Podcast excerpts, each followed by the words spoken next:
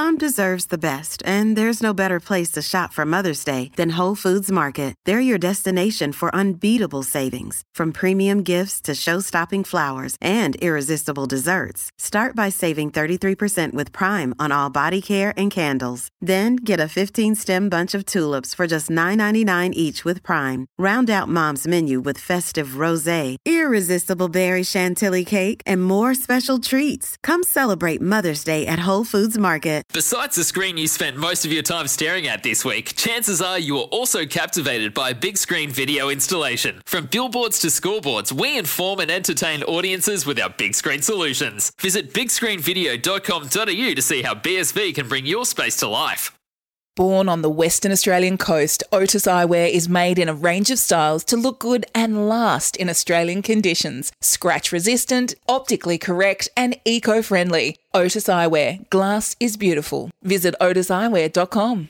So excited to be joined by this milestone breaker, a lady that's setting new targets all over the place, and she's just achieved the same in women's cricket. It's Ellyse Perry, all the way from Tasmania, where she's got preparations underway for the W B B L to get started. Ellyse, thanks for joining me on the Friday Focus. two hundred fifty-three games now for Australia, the most capped player, I reckon, ever, and, and may well ever be. But uh, it's a, I, I would imagine that's a long way from, from Darwin of two thousand seven, when you played your first game for Australia one-day cricket.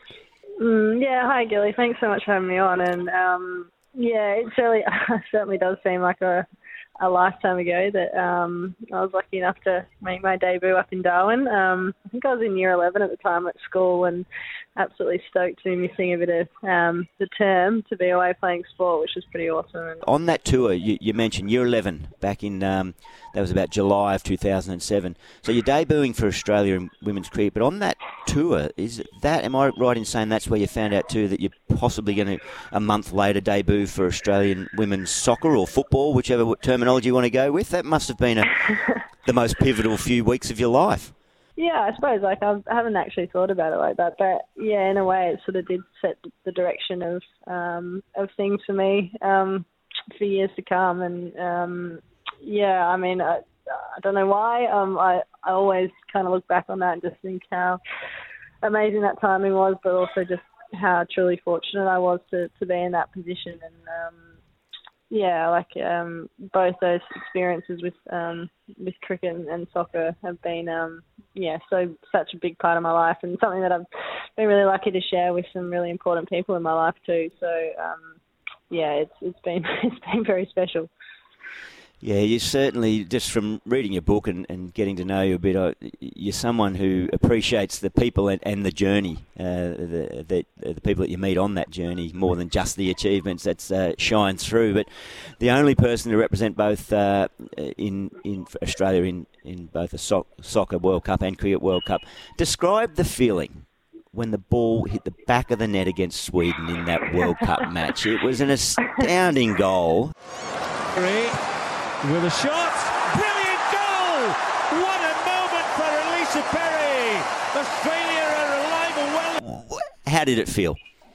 Um, oh, to be honest, actually, it was probably um, a little bit of a relief in a lot of ways. We were down, I think, um, two nil in that match when that happened, and um, a couple of the, or both those goals had sort of eventuated um, down my side on the of the field. Um, the goals being that the goal that Sweden scored, and so I sort of felt a little bit um, yeah, responsible for that, and really wanted to try and make up for it. And um, sort of the ball kind of just fell at my feet off, off a corner, and I remember just kind of like having a crack, um, not really knowing where it was going to go, and um, somehow it ended up in the back of the net. And um, yeah, it was a little bit crazy, but I, I think we were all sort of like at that point in time pretty determined to try and score a few more go- goals back, so it was sort of just like uh, get straight back into it.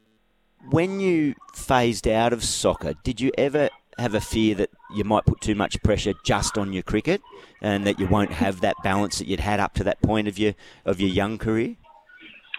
Um, yeah, I think definitely that was a bit of a consideration at the time, um, and you know, I've I think you know, growing up, one of the things I, I value the most was just the exposure to so many different sports.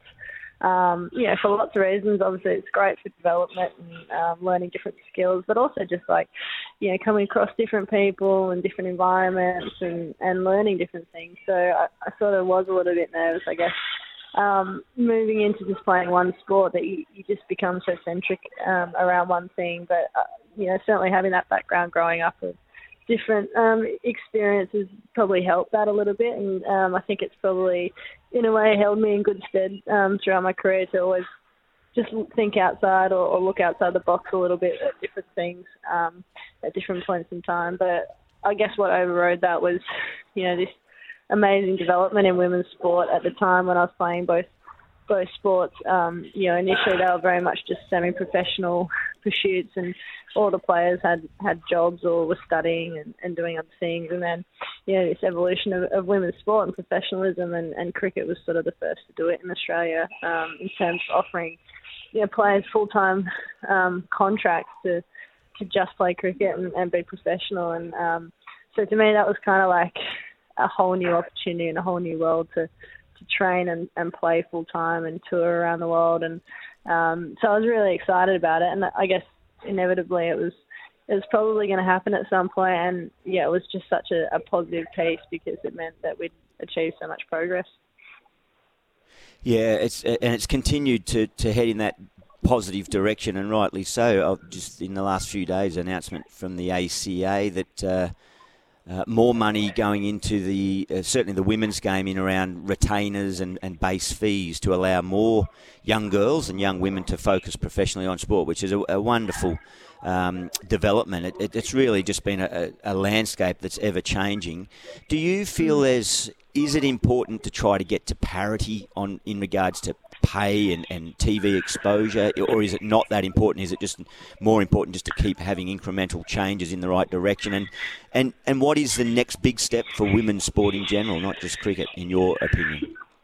Yeah, it's a really, um, I think, interesting space to look at, and I suppose I've sort of spent a bit of time pondering this. And to me, like, um, I think in the case of cricket especially, like, in many respects, we've really push past that whole um, equality piece and, and talking about parity um, with the things that we've achieved. And, and sure, there, there's still, in, in some respects, a gap and things that we can we can conti- continue to sort of improve. But at the same time, I feel like, um, you know, with women's cricket and, and it being, you know, the product that it is now, um, I'd really love it to have its own space and develop its own identity and brand and own commercial arm and, and sort of, um, you know, this element of it that it, it, it exists in its own space and, um, you know, looks after itself, I guess, um, from a, you know, revenue point of view. And I think to do that, you've sort of got to stop um, comparing and trying to achieve parity with, with the men's side of the game and actually just set your own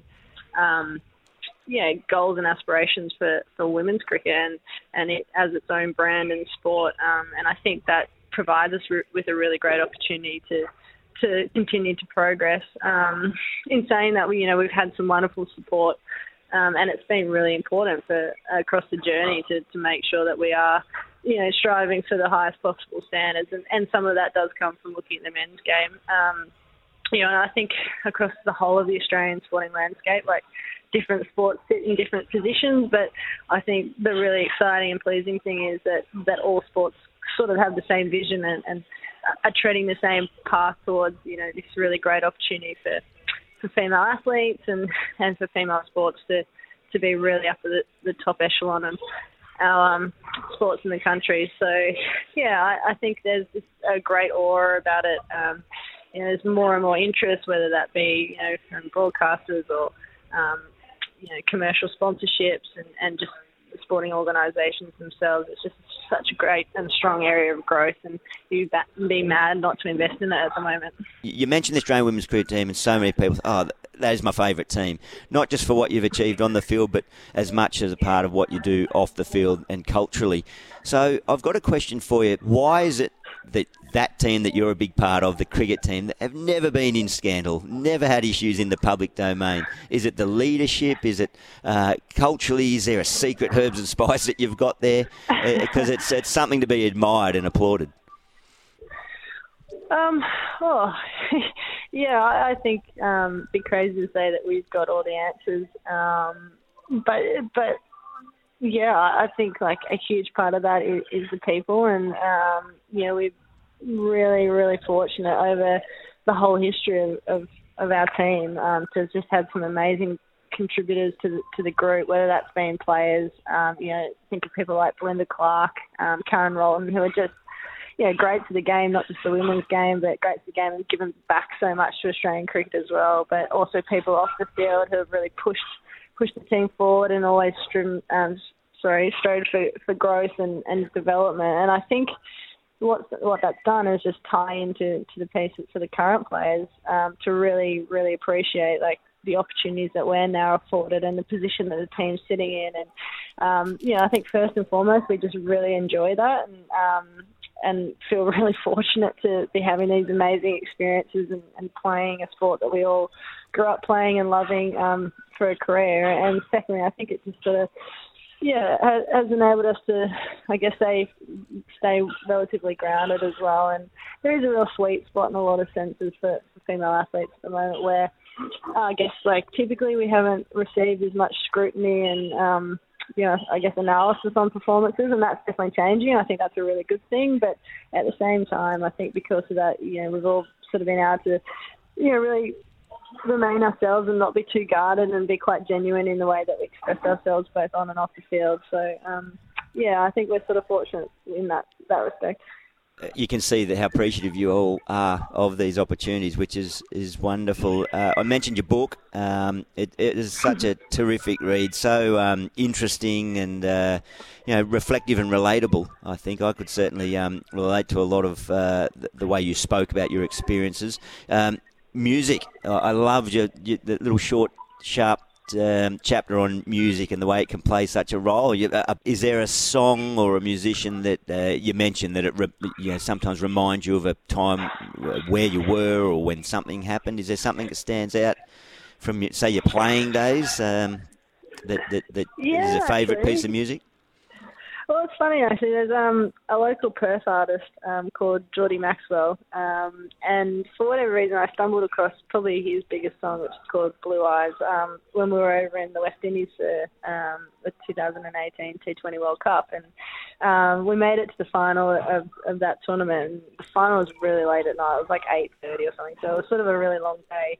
Hanging on, um, you know, trying to like stay calm and, and yeah. just kind of get through the day for the match. And it was really dark, and we were driving to the grounds, and there's no street lights or anything. And I just had my headphones in, and then like perfectly timed for how long it took us from the spot we were to get to the ground. Geordie's song came on, and I kind of listened to that, and it, um, it really hit the spot, I think. And I was like, walked off the bus and into the change rooms, and you know, played the game we won, and.